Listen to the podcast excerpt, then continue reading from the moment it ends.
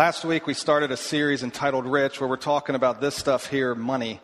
And the real heart of the series, the real heart of it is that when we, as people who claim to be Christians, when we understand, when I am a Christian, we understand what Jesus has given us in his spiritual riches. It's referred to in the Bible. We are heirs of Christ. We are given and blessed with unbelievable things. When we understand that and live from that place, this stuff here, money, the almighty dollar bill, takes on a whole new meaning in my life, and I use it in a whole different way than what a lot of times we're used to doing.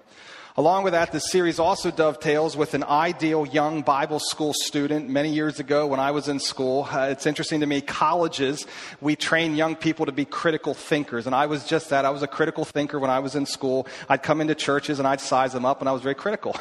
and I'd walk out and think, well, what, and I'd always be asking, what would I do differently? How would I do it? What needs to change? What needs to be better? And one of the things I walked away from Bible school saying every single year, and is that when I become a pastor, I want to do a series on money. You say, money? Why on money? Especially because if you understand my heart, my heart is to really reach out to people. The church is a, is, is a part of God's plan to reach people that are far from God. And when you talk with people that are far from God, people that are unchurched, what's one of the number one complaints you hear them say about why they don't come to church? All they want is my money. They complain about money. So why would you talk about money? Here's why I talk about money. Because money is something very practical that most of us deal with, every one of us. But more than that, Jesus, Jesus Christ speaks on money more than he does heaven and hell combined. One of the, one of his famous sermons comes in Matthew chapter 6. It's multiple verses long where he really deals with the heart of money. Don't worry about money. What do we do when we're poor and when we struggle? And, and, and in the middle of this chapter, Matthew chapter 6, he says this, for where your treasure is, there your heart will be also. Where your treasure is, there your heart will be. Now, the heart of this, then why I said I want to talk about money is because I believe with all of my heart in the great commandment which states, love the Lord your God with all your heart, all your soul, all your mind, and all your strength. God wants all of us all of the time. He wants everything that I am. He wants all of me. He wants all of me to be bought into all of Him. And what this verse says, and in other verses in Matthew 6, it says, we cannot have two masters. It doesn't work. And a lot of times, where the number one the Jesus understood is, I think that's why he talked about money. This is awesome. He said, the number one mode to understand, does God have my heart, is to ask, what is my treasure? Where is my treasure? And a lot of us, myself included, struggle with this green thing called a dollar bill. A lot of us live for this, and this becomes our treasure. It happens subtly and it happens easily. And so, what I want to do is, again, as a young pastor, I said, hey, let's just stop and talk about that and check our hearts and make sure that let's be practical about this thing called money. More than that, right now, currently, this talk, Rich, the series we're in, we're going to run it through the Sunday before Mother's Day. It's relevant because of where our nation is and where it's been the last couple of years. Most of you, most of you, myself included, probably, if not in the last 24 hours, sometime in the last week, and definitely within the last month and last year, you've talked about our national recovery, our national recession. You've talked about gas prices. Probably, most of you most of you has dealt, have dealt with fear and apprehension of some kind in your heart. Fear of maybe losing your job. Fear of your business not making it. Fear of the retirement fund that you thought you were pretty well secure in and it's all but disappearing. Fear for your kids and their future. Fear for your college. I mean, back when I was growing up in high school, college was pretty much your ticket to success. Today, Ah, not so much so anymore. So there's a lot of us today that deal with this fear and apprehension. So we just want to stop and talk about it and say, what does the Bible say about this stuff and what it says about me as a person? Now, the Bible speaks about money a lot. As we kind of move into where we're going this morning, one of my greatest fears is that when we talk about this stuff, most of us view it through the lens of politics more than we do through the lens of the Bible. So I want to just kind of state that up front. I want to kind of work and unpack that a little bit. Most of us view money through our political leanings more than we do what the Bible says about it. So I want to challenge us this morning to step back and view it through our faith lens, not our political lens. Now, to really get us moving, and really talk about how recovery begins with us. I want you to think of, uh, probably you can think of someone, uh, maybe it's a rock star, maybe it's a movie star, maybe it's an athlete who made millions of dollars as they were young and they come up and now they're in their 50s and they can't dance on stage anymore. They can't put on the great show. So they're kind of sliding off into, into oblivion. Uh, they don't have the ability to play the sport anymore. So now they, they've, and we start to hear stories of them doing what? Filing for bankruptcy Warren Sapp, it just happened here in this past couple weeks ago. Warren Sapp, who was a defensive lineman in the NFL, a great defensive lineman. I loved watching him play. He's now on the NFL network. For those of you that watch football and watch that, Warren Sapp just filed bankruptcy. Six to seven million dollar debt load he's carrying. He makes $150,000 a year currently, still, today. He made millions and millions of dollars while he played. What happens when we hear these stories, and you can you probably could add other names to the list, what happens when we hear these stories? What's wrong with them? Not me. Are you kidding me? What are they thinking? That wouldn't happen to me. You go on, you talk about companies, talk about Circuit City. Circuit City, you know, 10 years ago, if I wanted to go buy a nice flat screen plasma TV, where would we go? We'd either go to Best Buy or we'd go to Circuit City. One of them doesn't exist anymore. They filed bankruptcy. Kmart, Ames. You go down a list of companies over the years that have been great, that have been huge, gone. Don't exist today. You think, not on my watch. The U.S. economy, the almighty U.S. dollar, how does it happen? You think about this. Think about Saddam Hussein. You realize when Saddam Hussein, I mean, this money is gold for many years. This was the standard. You think about Saddam Hussein when he was captured there in, there in Iraq. In his bunker, they found 800,000 of these US dollars. 800,000. See, our enemies even know that this stuff is the standard. They may hate us, and he may he even called us the great Satan, but he loves our money. Gaddafi is estimated to have be sitting on 1 billion US dollars. Again, they hate us, but they know that our money is the standard. So I ask, how does it happen? How does it happen? How do we get here? How did this unfold? How does a Warren Sapp end up filing bankruptcy? We sit back and say, not on my watch. Not me. Now, as you think about this, as I interact with a number of you, you guys are smart people. I'd like to think I'm a smart person. Some days I'm not so sure. But the reality of it is this the root of our financial crisis, I think we can make this personal. It's also, I think, for America. The root of our financial crisis really isn't financial at all. It's really, at the end of the day, not about money. It's more of a management problem, more than it is a cash problem. The root of our problem is not so much financial. It's interesting to me when you think about this, and as a pastor, I see this happen a lot. Almost, this isn't always true, but almost no one pays attention to their problems or their problem until it's a money problem. Until I'm out of money, now it's a problem. But the reality is, the reality is, nine times out of ten, when you're fighting with your spouse about money, or you're worried and now it's got this huge, nine times out of ten, the reality is it's really not a money problem, it's a management problem. There's usually other things underlying that led you to the problem and you now see as a problem. And what happens is, when we begin to see it as a money problem now, we begin to scratch at the surface and try and figure it out. As we scratch at the surface and begin to crack a little deeper, we learn a couple principles that I want to share. Now, these principles, I want to be honest. I want to. I don't like to plagiarize as a pastor. So, uh, Chris has said. I, I, love Chris for saying this. Uh, met Chris. He was the first one on the stage here this morning. Uh, Chris has said he wonders if he's ever thought an original thought in his life.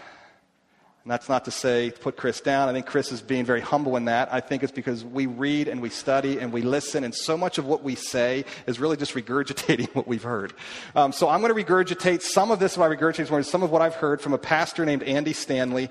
Uh, he's in Atlanta, Georgia. Some of you know his father, Charles Stanley. He, uh, Andy Stanley leads one of the largest churches in America right now. And as he talks about this money problem, and as he begins to unpack and talk about the problems that we begin to uncover, I'm going to use his main points, and then I'm going to add some things to it as we work through this. But the first one he says that we begin to uncover is we begin to understand we are reaping what we sow. Galatians chapter 6, verse 7 says it this way Galatians chapter 6, verse 7 says, Do not, and this isn't a chapter. Galatians chapter 6 is a chapter all about dealing with problems. People who are having problems. How do you go to people who are having problems and work with people who are having problems? And in the middle of this chapter comes this Do not be deceived. God cannot be mocked. A man, what? Reaps what he sows. You notice how the verse starts out? Do not be deceived. See, you're smart people, but what happens a lot of times, though, is when we begin to reap what we sow, what do we do? When we begin to have problems, I'll speak for myself, I blame.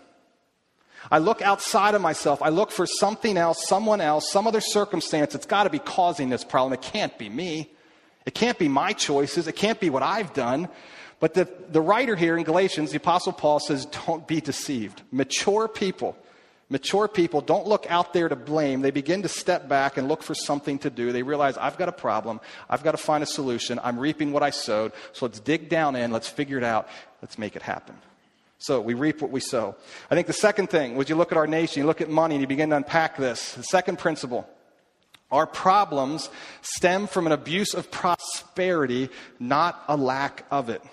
We don't have a problem with money. We have a problem with how we handle money. Turn with me in your Bibles to the book of Deuteronomy. If you're new to Christianity, if you're brand new to the church, if you're brand new to the Bible, you're going to find Deuteronomy in the front of your Bible. It's in the first five books called the Pentateuch. Um, big fancy word for uh, basically the foundational books of the Bible. You're going to see Genesis, Exodus, Leviticus, Numbers, and you're going to find the book of Deuteronomy. The, these first five books are foundational books to the nation of Israel. The nation of Israel were God's, was God's original plan to help spread His glory throughout the world. He was going to build this great nation around His principles and reveal Himself to the world through them. So He lays out these principles, and in Deuteronomy chapter 6, we're going to see these principles come out very clearly. Deuteronomy chapter 6 is he's uh, there, the nation of Israel is about to finally, for its very first time, going to get some land. It's never had land. It's finally going to get some land that was promised to them.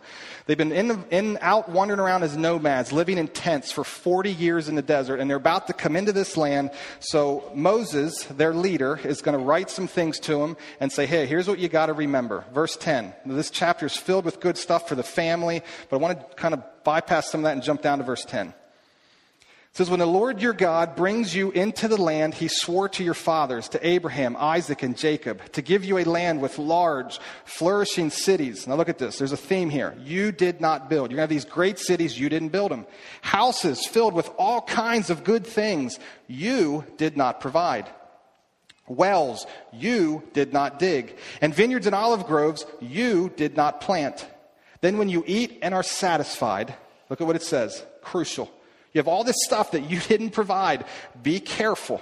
Be very careful that you do not forget the Lord who brought you out of Egypt and out of the land of slavery. See what he's saying? You're about to have some really cool stuff. You're about to have some stuff and some money and some buildings and some things that you did not provide. When you get it, remember me. Don't lose sight of me. You're going to have stuff. A lot of times our problem stems from abusive prosperity, not a lack of it. Now, I think when you think about this and think about the prosperity problem, I think one of the things is we, I'll add, maybe I could say me, I, I have a discipline problem. And I, Andy Stanley, as he says it this way, I love his quote. Whenever we have more of something than we need, think about this. When I first heard this, I'm like, ah, come on. But when we really think about it, whenever we have more of something than we need, we are never disciplined with it. Think about your budget. If you're a person who makes more than what you truly need to live on, truly need, the money, the house, the things that you truly need, we're not disciplined with it. I'll go to McDonald's more than I should with my kids. I'll spend more on them in Christmas than I should. I will begin to lavish them in ways that I shouldn't because I'm not disciplined with it when I begin to get more than what I should have. And it goes with food. Think about the food you eat. If you only had, we have so much more than what we need. I mean, I'm an example of that. I can stand sideways and you can see that. We have more than what we need, and we're not disciplined with the things when we have more than what we need. Now, look with me, flip with me over to Deuteronomy chapter 8. This thought continues. Deuteronomy chapter 8 just want to read a section of verses here. Look at verse 2. See the very first word? remember. Again, don't forget, remember. These, this theme, remember, look back, remember. Remember how the Lord your God led you all the way in the desert these 40 years. Now, why did he do it? He did it, look at the rest of the verse, to humble and to test you in order to know what was what? In your heart. Matthew 6, verse 21. What does God want? Our heart. Where your treasure is, there your heart is. So he says, I'm going to let you wander around out there for 40 years because I want to humble you. I want to test you. I want to know what's in there. Because before I set this great nation up, before I put this people together, I want to know that your heart belongs to me. Now, the rest of the verse whether or not you would keep his commands. Verse 3 He humbled you. There it is again. He humbled you, causing you to hunger, and then feeding you with manna, which neither you nor your fathers had known, to teach you that each man does not live on bread alone, but on the very word that comes from the mouth of the Lord. Verse 4. Look at this. I, I with this. I would love this as a parent. Your clothes did not wear out. I mean, my kids, good heavens, they sometimes put clothes on and a week later they've got holes in the knees and grass stains and their clothes did not wear out for 40 years. They walked around and had clothes to live in. You go on reading. Not only did their clothes not wear out, look at what else God did for them. Your clothes did not wear out. Your feet did not swell. This is a big deal. They were out in the hot desert, walking around as nomads in the hot desert. Think how sore your feet get with the nice shoes we have today. Their feet did not swell, their feet did not hurt. They were cared for. God physically cared for them. And look at this, verse 5. Know then in your heart that as a man disciplines his son, so the Lord your God, what? Disciplines you. I want you to know, he says, when you get into this land, it's me. I want your heart to belong to me. I want you to be a disciplined people. I want you to be a people who love me with all your heart, all your soul, all your mind, and all your strength. So, to do that, to assure the foundation of this nation is built well, we're going to let you wander around. I'm going to discipline you for 40 years. So, come in. We've got a discipline problem, I think, today. Many of us have forgotten. Now, Along with a discipline problem, and I mentioned this one at length, last, this was the whole subject of last week's message, we have an entitlement problem. We have a huge entitlement problem. We're spoiled, might be another way to say it. We kind of live with this you owe me mentality. We whine and complain and we come up with all the reasons in the world why you owe me. The poor do it. Take something away from the poor, listen to them cry. Take something away from the rich, they'll do the same. Take something away from my two and a half year old daughter that she's enjoying, and my, my, my other daughter walks up and takes it from her. What's the first thing the two and a half year old does? Give me my stuff back. She doesn't say that. It's usually a high pitched, shrill sound that echoes through the house, but it's, we do this. We're entitled people. Look with me at Deuteronomy. Continue in chapter 8. Look down at verse 7. The Lord your God is bringing you into a good land. Again, this is a good land. Now, I want you to think as I read these descriptors, picture these are people hearing this for the first time. They're hearing this, and they have been living for 40 years in complete and total desert wilderness with nothing. And they're about to hear this. So try and picture what they're hearing and seeing. Okay, verse 7 For the Lord your God is bringing you to a good land, a land with streams and pools of water. Right there. What's the first thing you want when you're in a desert? Water. First thing God says, I'm going to give you water pools of water, lots of water. So you're going to have streams of pools of water with springs flowing in the valleys and hills. So everywhere you look, there's springs and there's going to be water flowing. A land with wheat and barley, vines and fig trees, pomegranates, olive oil and honey. A land where bread will not be scarce and you will lack nothing. A land where the rocks are iron and you can dig copper out of the hills. Now, verse 10. When you've eaten and are satisfied, praise the Lord your God for the good land he has given you. Be careful that you do not forget the Lord your God. Don't forget failing to observe his commands, his laws, and his decrees that I am giving you this day. Otherwise, when you eat and are satisfied, when you build fine houses and settle down, and when your herds and flocks grow large, and your silver and gold increases, and all you have is multiplied, look at this, verse 14, then your hearts will become, if you have the NIV Bible, what's it say? Proud. Proud and entitlement run out of the same vein. Your hearts are going to become proud. You're going to be entitled people. And you will forget the Lord your God who brought you out of Egypt and out of the land of slavery. He led you through the vast and dreadful deserts that that thirsty and waterless land with its venomous snakes and scorpions. He brought you water out of hard rock. He gave you manna to eat in the desert, something your fathers had never known. Now, here it is again. He reiterates his point. He said there, to humble and to test you, so that in the end it might go well with you. Now, verse 17 and 18 are crucial. You may say to yourself, Catch this. This is entitlement thinking. You may say to yourself, My power and the strength of my hands have produced this wealth for me. But remember the Lord your God, for it is He who gives you the ability to produce wealth, and so confirms His covenant which He swore to your forefathers as it is today. Entitlement thinking is saying, Hey, look at my good looks, look at my charm. Look at my intellect. Look at my ingenuity. Look at my hard work. Look at my gifts. Look at my abilities. Look at what I have done and look at how hard I've worked. Therefore, it's mine. I earned this. I worked for this. It's the American way, isn't it?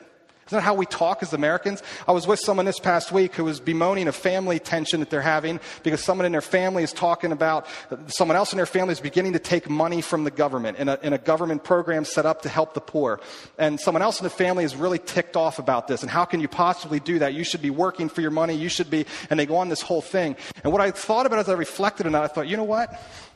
How soon we forget. How soon we forget that everything that we have has been given to us.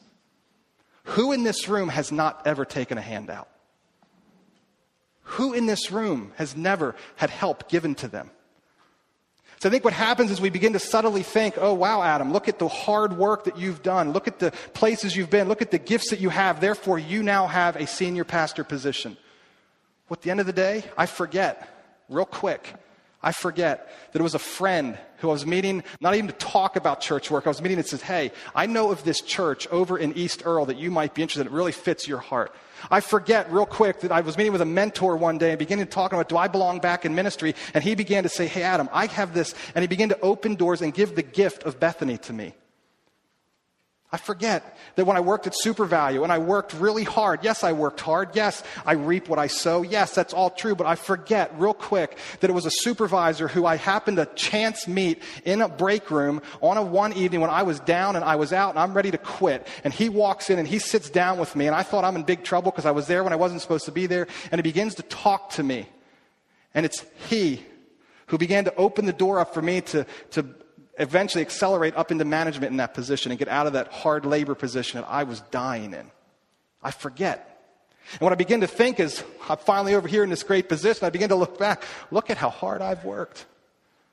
Look at all that I've done. Look at this great life that I've, man, God is rewarding me for how I have lived. And I forget it was a handout that I took over here that got me there. That's what he's saying to the Israel, the Jewish people. Don't forget God. Don't forget what you have, I have given to you. Nothing that you have do you have aside from what I have allowed to come into your hands. We forget that. We're entitled people. We talked about that a lot last week. I don't want to spend a whole ton of time, any much more time on it. The next one I think we have, and this is a big one. We have a greed problem. Now, this why this is big. Greed is one of those sins in the Bible that is railed on over and over. It is a, whenever you read a list of sins where it starts to go through this list of sins, it says, if you are blank, blank, blank, and blank, you will not inherit the kingdom of God. Greed almost always leads the list out. Almost always. Greed, there's only, I think, three sins in all the Bible where we are told to actually run away from. Don't stand and fight, get away. Greed is one of them. It says flee, get away from greed. Now, the reason greed is tricky for us is most of us don't see greed. For example, I've, I've contemplated doing a show of hands on this one, but I won't. But how many of you have ever sat in your small group, in an accountability group, or with some close friends and heard them say to you, Would you pray for me? I have a real problem with greed. When's the last time you heard that? Most of us don't acknowledge it. Well, instead acknowledge I've got a problem with anger, I've got a problem with alcohol, I've got a problem with my tongue, I've got a problem with pornography, I've got a problem with, with, with, with, because we can see those things. But greed, greed is a tricky monster that really grabs our heart. Look at Luke chapter 12, verse 15. Jesus says to a group of people, He said to them, Watch out. Strong words. Watch out. Be on your guard. Guard against all kinds of what? Greed. Very next thing it's stated a man's life does not consist in the abundance of his possessions. How do you define a person's life? It's not what they have and what they don't have. That's greed when we do that.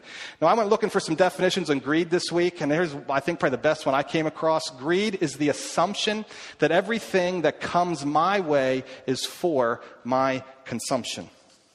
The things that I have are for me, for my lifestyle. I have it, it's for me. The number one indicator that we have a greedy nation, do you know what it is?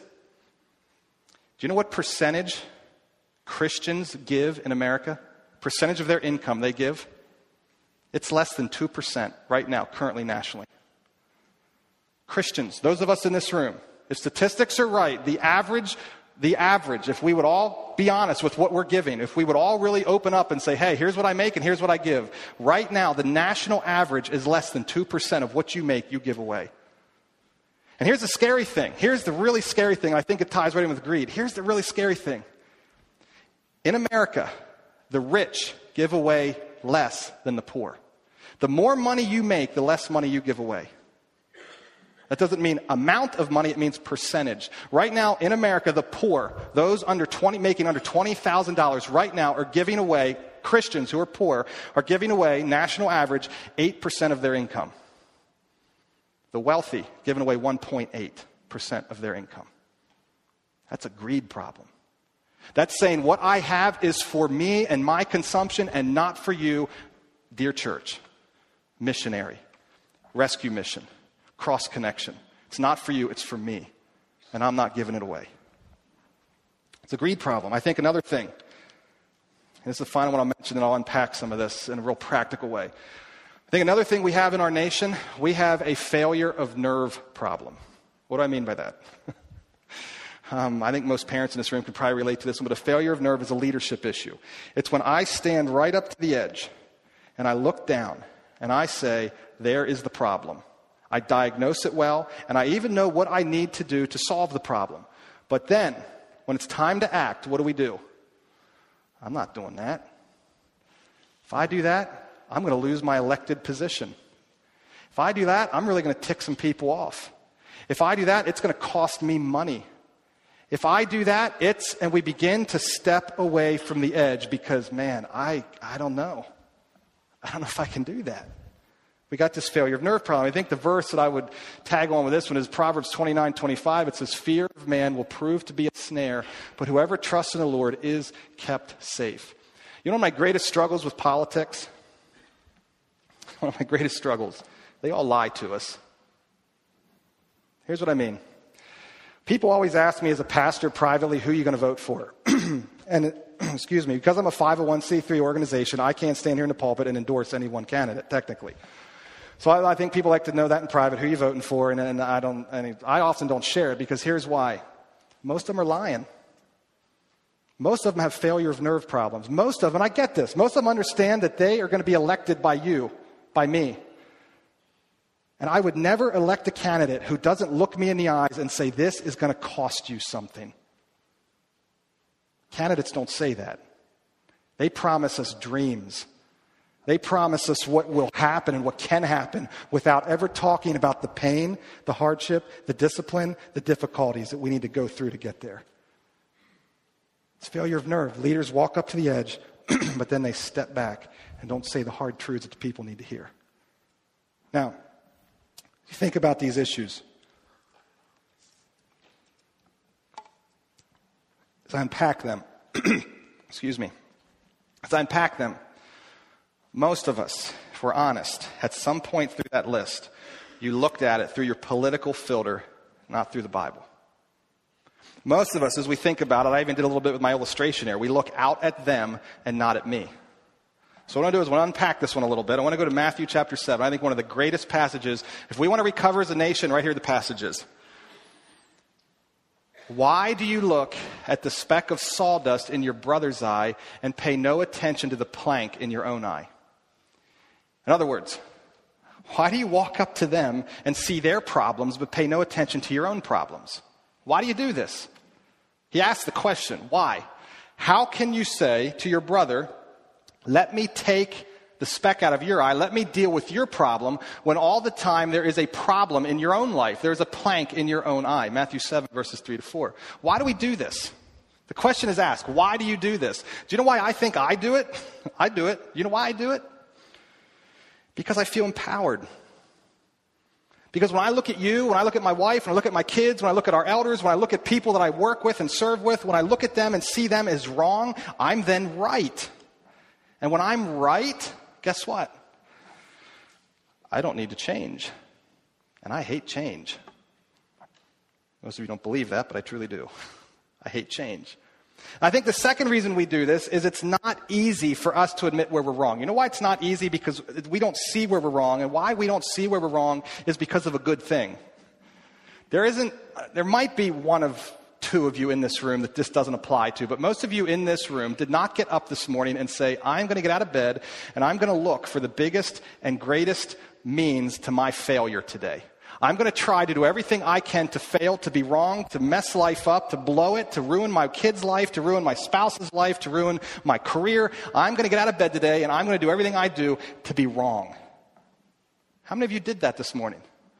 Most of you get out of bed and say, I want to be right. I want to make a difference. I want to be significant. And we do, and we move towards our spouses, our kids, the people we love with good intentions on our heart. So therefore, it's hard for us to see where we're wrong and where we're blowing it. So I think sometimes we struggle as we look outward at other people, we look at them and we begin to say, hey, why do you do it? Now the verse continues and it says this it gives us this method for recovery. It says, You hypocrite.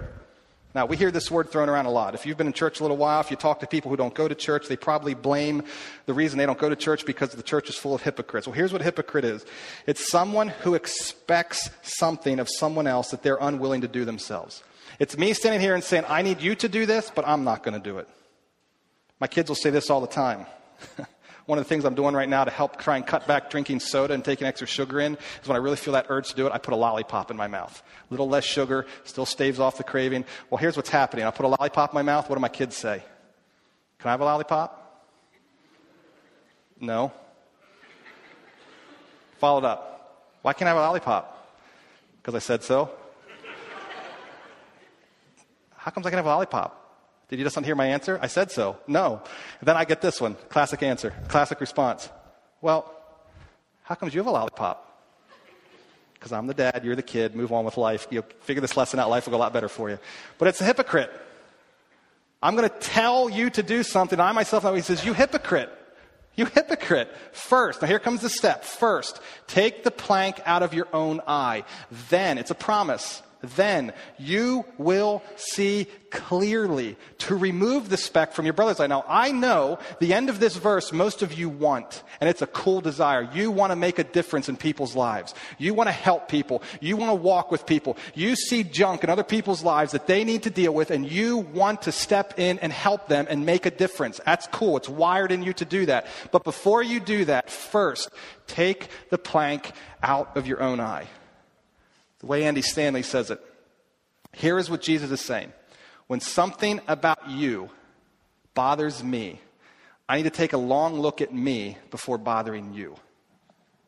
Here's the reality we meet the same person over and over and over again, and it's me. When something in you bothers me, I need to stop and take a look at me before bothering you. Then when I am willing to do that, then I'm going to see clearly. I'm going to see crystal clear. Now, so the first principle of re- recovery really begins with we, not they, me, not you. Now, I wrote some things down. I'm actually, I don't always script what I say, I, but I wrote these down because I want to really process this. We're going to make some of this practical. So if you're a follower of Jesus here this morning, you don't have a lot of options in this.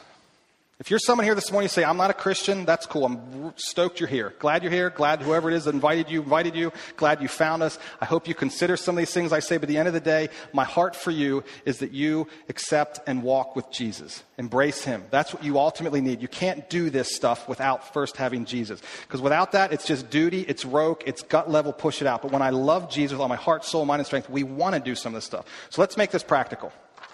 Again, talking to the Christians in the room. First one Am I undisciplined with my money? You say, Yeah, but it's my money. It's my money. That's a plank. It's a plank. I need to get rid of it. If I'm up to the edge with my money, not saving, not giving, with consumer debt, living beyond my means, if so, if that is me, I'm a part of the problem, not a solution to it. So for me to sit with that plank in my eye and point fingers out at the current administration or any my boss or my business or anything else is missing the reality of what it's going to take to recover. Am I undisciplined with my money? Imagine if all the Christians in the people who say I'm a Christian Imagine if the Christians in this nation would get their financial house in order and the businesses they lead in order. Imagine the money we would have free to do, to storm the gates of hell with. Imagine. So, again, am I with money? Second one, am I greedy? We talked about greed. Am I greedy? Now, I, I, I reworded this a different way because, and I'm just going to read what I wrote down because it's, most of us don't see this. We have a hard time grasping this. We can't see greed in the mirror. So maybe the question asked, does 98% of what gets placed in my hand get used for my lifestyle? If it is true that that happens, I have a problem with greed. I'm asked, I asked myself these questions this week. I really probed deep in some of this. Maybe another way to ask it do you think about what you could do in your lifestyle with a little more money? It's the if I only had syndrome. It's greed. The majority of what I think about throughout the week is man, if I won the lottery this week, imagine what I could do. I could, new car, man, I could have a new computer. I could finally get one of those cool iPads and I could stop preaching from paper. That would be really cool. If I think, sit around and think about consuming, I've got a problem with greed. Do you know what it would do if all the Christians in the nation would give 10% of what they made away? I want to pause here. This isn't a message on giving. This isn't a message to give money to the church. If you don't like our church, don't give money to our church. I really don't care at the end of the day. Genuinely and sincerely. I would like for you to, but at the end of the day, I really don't care. At the end of the day, it's about being generous with what God's given me. And if I'm not giving away what He's given to me, I've got a greed problem. Imagine if all the Christians in the world would give 10% of what they made. Do you realize statisticians tell us that we would have enough money to eradicate poverty from this planet if just the Christians gave away 10% of what they made? Scary to think about. Another one. Here's a big one. Some of you are accountants, some of you work with money. You want to know what is today? April what? It's all of our favorite days, right? Some of you love this day because it means you get a big refund. Maybe you got your refund already deposited and you're out spending and you're having a grand time. But here's the question Am I paying my taxes? It's a big one. Take the plank out of your eye. How many of you work under the table and don't claim it? How many of you waitress and don't claim your earnings? How many of you do side jobs for people and do not claim that money? It's illegal. You're part of the problem, not the solution. Am I paying my taxes? Am I being honest on my tax return? It was hard for me this year, I'll be honest. I do my taxes and I get this thing called a housing allowance, and we have a certain amount allotted for that, and I didn't hit my number this year. I was somewhere like $4,000 short of that number. I was so bummed. I'm like, oh, I'm sure. I, uh, here's, here's the thought process. Well, I'm sure I just didn't keep good record. I'm sure I hit the number, so I'll just pass on to my accountant that I hit the number. It's what I was tempted to do in my heart. Am I paying my taxes? Another one, men. This I want to talk to the men here. Men, this is one I wrote down. Are you taking responsibility for the children you brought into this world? Have you insured them and are you paying their child support? Do you realize People tell us that one of the primary causes of poverty is related to this very thing. Children that are product of divorce oftentimes do not see the money that the court set aside for them to receive. I think of my wife. who was off at Word of Life, a school in upstate New York. Her parents had gone through a divorce. She was struggling to pay to have her laundry washed. A lot of times she tells stories, I've listened to her tell stories about doing her laundry in the sink because she didn't have the money to do her laundry. And she worked her tail off, but a lot of children in this nation whose dads didn't step up to the plate and they get caught in this cycle of poverty and they don't have the resources that my wife had to pull themselves out and, and work hard to get somewhere. Men, pay for the kids you brought into this world. I can't say it enough. And if you can't, stop having kids. Fifth one Are you in disability but know you can work? It's a big deal. You're in disability but know you can work and you're able to work. Sixth, this is a big one too. Hope I don't step on too many more toes here, but this is a big one. Are you stealing from your employer? If so, you're part of the problem, not the solution. If I'm stealing from my, how do I steal from my employer? I'm stealing from my employer. How about this one? Some of you that file expense reports, do you exaggerate on your expense report? Maybe you didn't really drive that 10 miles that you said you did. Oh, it's only a couple bucks. Maybe you fudge in your timesheet. Maybe you use their copier for your Christmas cards and don't pay them or reimburse it. Their paper, their ink. You're stealing from your employer. If so, I'm a part of the problem. Here's another big one. Do you smoke pot or use illegal drugs? In a room this size, there are some of you here that do that and struggle with it. Can I be honest with you? If you really stop and understand this issue and understand what you are supporting when you do this, it's, it's, it's sad. Do you know why? And uh, this, I was talking with Chris this past week. He said, You got to share this because this is kind of funny. My kids don't know what a cassette tape is, they have no idea. Some of you think, well, man, I remember the eight tracks and all the other stuff, and I don't know, and the records. And, uh, but my kids don't even know what a cassette tape is anymore. What is this thing? Do you know why there's not a cassette tape cartel like there's a drug cartel? This may seem silly and elementary, but you know why there's not one? Because no one wants cassette tapes. Do you know why there aren't cassette tapes being packaged and shipped into America illegally? Because no one wants them. The only reason they get shipped to us is because we buy them. And do you realize that when you buy illegal drugs and smoke pot, you're supporting the abuse of women and children and aiding poverty all around those third world nations like Colombia and other places down there? Breaks my heart to think about. If I'm a Christian, I have to believe that every single dollar that comes into my hands came from my Heavenly Father. And if I'm using my money to do that, I'm supporting the abuse of women and children, something that God absolutely abhors and he hates. Here's another one. Are you violating copyright laws and pirating movies and music? Now, I could come over here and look at this group right here and talk to them, but guess what? It's not just an issue for the young. I struggle with it too. I photocopy books that I shouldn't photocopy. I'll download music from other people. They let me borrow their CD, and I'll say, oh, that's cool. I'll just copy, rip this song and put it on my iPod. No one will know. Do I pirate music? I'm stealing if I do that. Do you fudge on insurance claims, or have you? And finally, the final one, I'll stay, and I could keep going with a list like this, but I think it's really important for us to stop and look in here. The final one is Are there things, the failure of nerve issue? Are there things in your family that you're afraid to confront? Every parent in this room has probably at some point wrestled with the failure of nerve issue. Are there things that you're scared to confront your wife on? Things you're scared to confront your husband on? Things you're scared to confront your parents on? Things you're scared to confront your teenage son or daughter on? I'll be honest, I get this one. When I go to confront either my wife or my kids or one of you, if ever I need to do that, you know what? Watch me sometimes. If ever I come to talk to you, I just sit in my hand, just does this uncontrollably. It's called failure nerve. It's called I'm more afraid of you. I don't truly love you. I don't truly, I'm not truly for you in a way that compels me to come to you with boldness and courage, humility and mercy to say, I love you enough that I need to say this to you. Instead, I end up with my kids backing out, giving in. Ah, yeah, boy, if I, I don't want to do that. They're going to hate me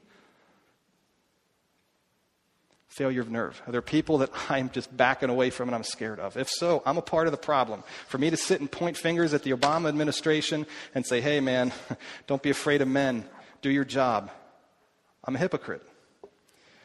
The thing I'd end with can you imagine, just, just imagine, if all the Christians in this nation would just address issues like this and say, first, I'm going to deal with this thing in my eye before I walk out there and point fingers at you.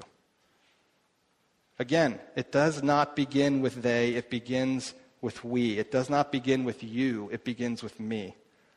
If we take time, honestly and sincerely, if we take time to look in the mirror, the promises in Matthew chapter 7, the clear promises, we will be able to see clearly see crystal clear. And when I can see clearly, I'm able then, it says, to walk to you and serve you and aid you in helping you remove your speck. When I can see clearly, I can now use this to serve you and walk with you, which is something most of us want in this room. We want to walk with people and care for them, but it starts by looking at myself.